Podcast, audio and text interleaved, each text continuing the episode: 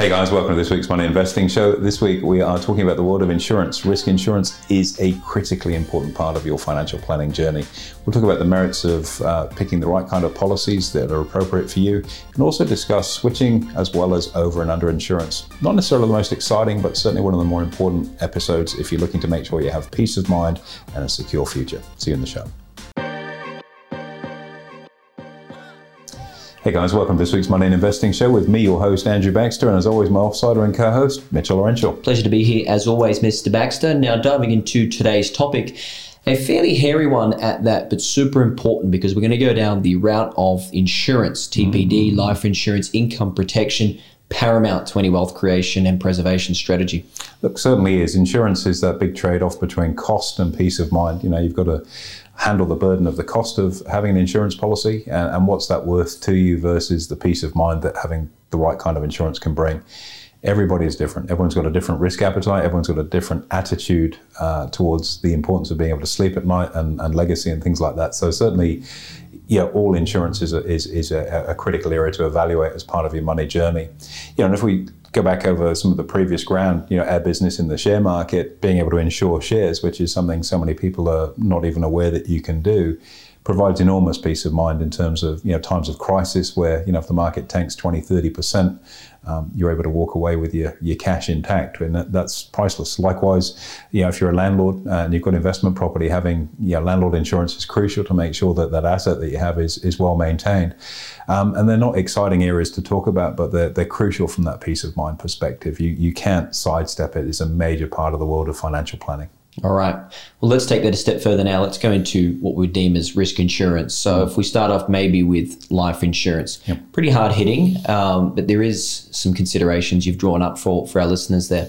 Yeah, look, life insurance, you know, what happens when you die? And tough question. It is, and it's a philosophical one, and it's one that will vary materially throughout your lifetime depending on, you know, the stage of life and the circumstances in which you live. Yeah, and for some people, they're just like, well, I'm gone, who cares? It's not my problem, I'm done. But that can change quite materially if you've got a family, particularly a young family. It can change materially if you've got debt, and it can change materially if you don't particularly have an estate that you want to leave things to as well. So, you know, it's something that you really need to take some time and care over. And I guess the obvious one, you know, one of the things that we often see with clients, there are two primary issues when it comes to life insurance, and one is called overinsurance and the other one is underinsurance. So if we start with underinsurance, let's say, you know, you've got a 700 grand mortgage, you've got 3 dependent children, so they're 12 years of age and under, and you've got a life insurance policy of say 850 grand. So you die and your estate, assuming you've got what's called a binding death nomination. And with all of this, again, it's very, very important to get appropriate advice to you. This is very general in terms of the conversation we're having today. So sitting down with a specialist and we can assist with that one-on-one to work out what your circumstances are is crucial. There's no one size fits all with this. So you're in that situation where you've got 850 of life insurance. You think, well, you know, that's everything covered. But in reality, were you to die and the mortgage is then paid off with that insurance policy, for example, that leaves your surviving partner with 150 grand to bring up 3 kids with not a lot, with potentially the primary income earner in their household no longer around. And that would be an example, I would say, that you're underinsured, where I guess your insurance provisioning isn't enough to cover the legacy that you might want to leave behind to provide a more supportive financial backdrop for your surviving family members to better get past the trauma and get on with their life. Now, assuming there's probably a formula out there that you can actually work out what you need for an insurance perspective. Yeah, look, it comes down to the standard of living, amongst other things. You know, if you've got 3 kids in a private school versus 3 kids in a state school, for example, it's going to be a material difference in terms of what that policy might look like, as an example of just one such variable. That's why it's important to sit down one-on-one and talk to your advisor on this, so it's tailored exactly to what you need. Takes me back to my uni days, actually. I think they made us do this, calculate people's insurance, what they need. Yeah, actuaries work out that sort of stuff. It's fun. I think Bond Uni is one of the few courses in Australia that's actually got a Bachelor of Actuarial Science, yeah. Talking fun to the professor that brought it in there just the other day. Yep. So that's an example of underinsurance in a raw way. Equally, part of that, you need to have what's called a binding death nomination, which is where your insurance policy goes on your passing, especially if it's something that's within your super. Now, on the other side of the equation is overinsurance. So let's say, you've been a senior executive, you've obviously had debt, a mortgage, you've had kids, but you've gotten older, the kids are off your hands, they're no longer dependent, they don't rely on you for their income, they've got their own career and they're working, the mortgage is all paid off, debt's under control, and you've still got, say, let's just pick a number, a $4 or $5 million life insurance policy.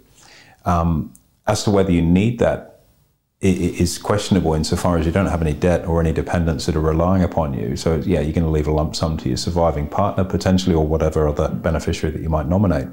But you're paying a fair bit out in premium every month for something that really you probably don't need.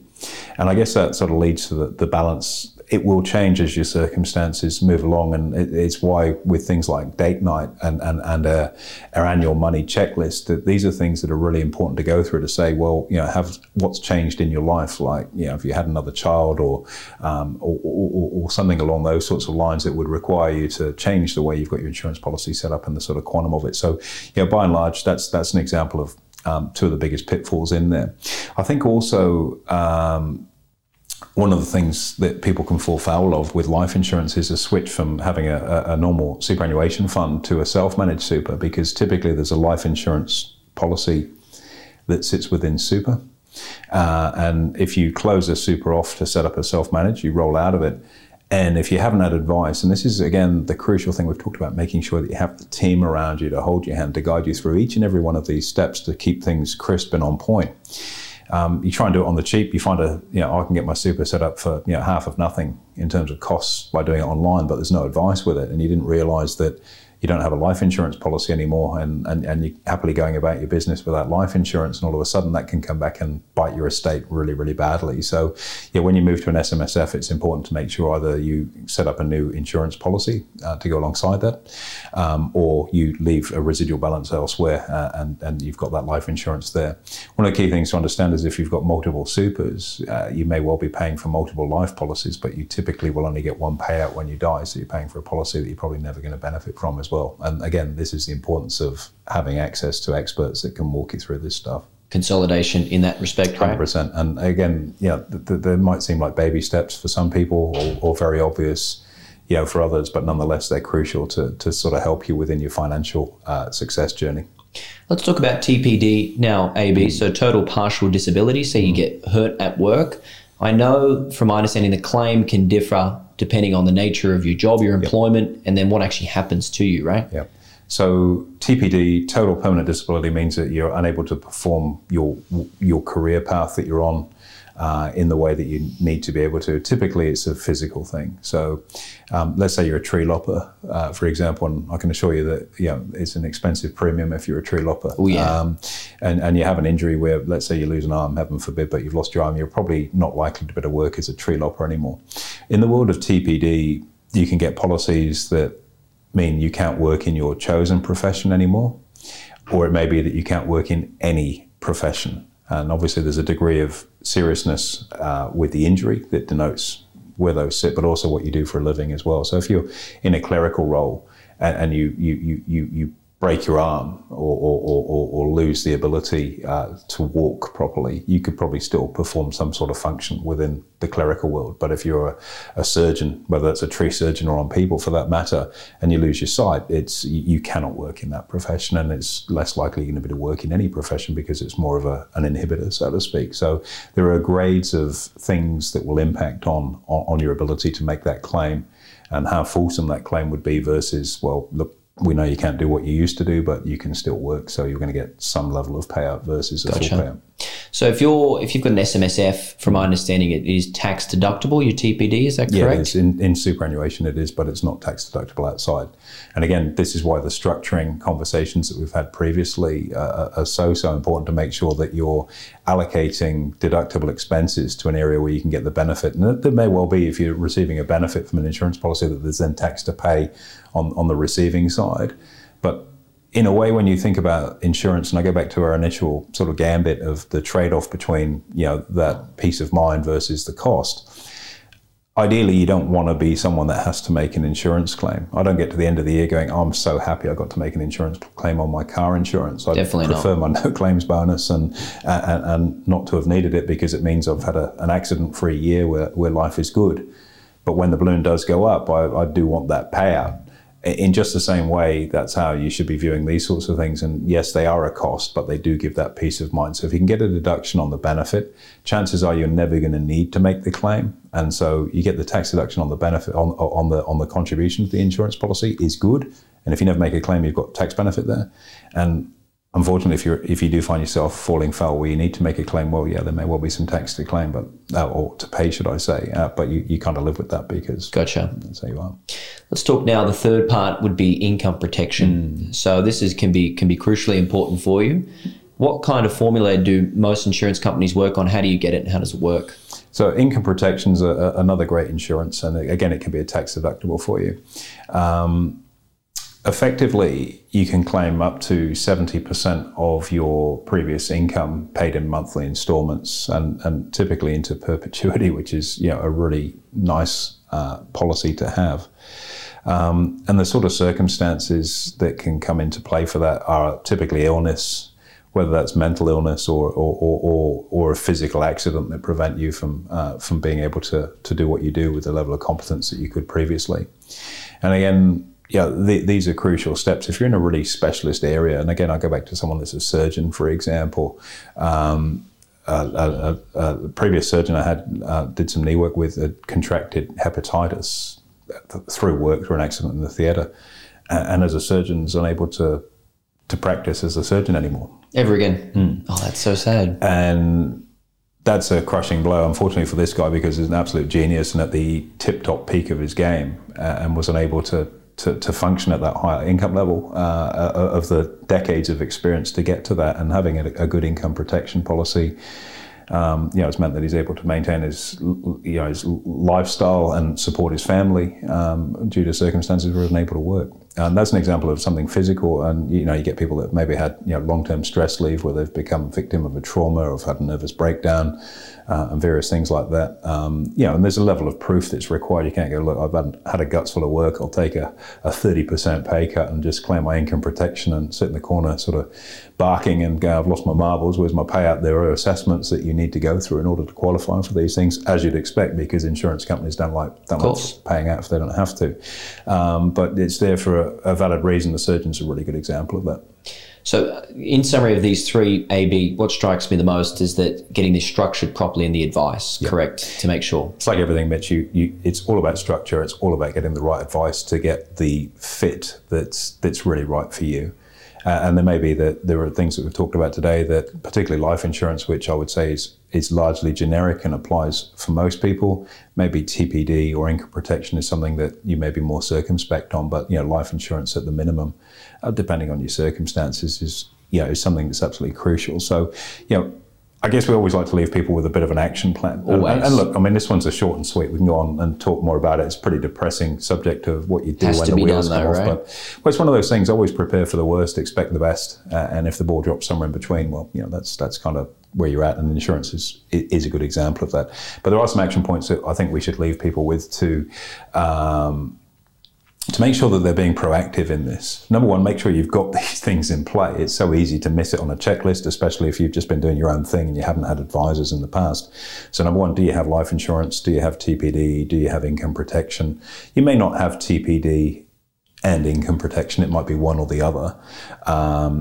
But you probably want to look fairly closely at that. And then secondly, if you have, is to make an assessment as to how appropriate the coverage levels are that you have, because it may well be that you had income protection or TPD when you were in a certain job, and maybe your role has changed or your income has changed quite substantially, and has that insurance kept up with it? Because if your income's gone up, chances are your expenses have now as well, and you need to make sure that the policy has grown accordingly to make sure that it's giving you the level of coverage you need.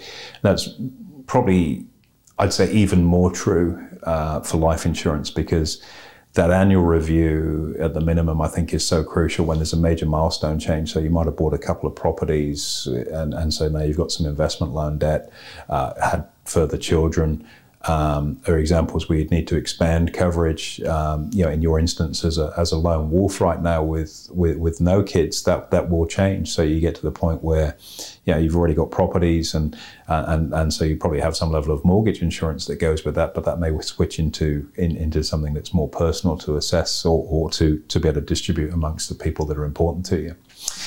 So, you know, when there's a material change to your circumstance, you've got to look at that and probably increase it in most cases. And then as you get towards the other end of the financial planning spectrum is that, okay, yeah, I'm paying a lot in life here. I don't have any debt.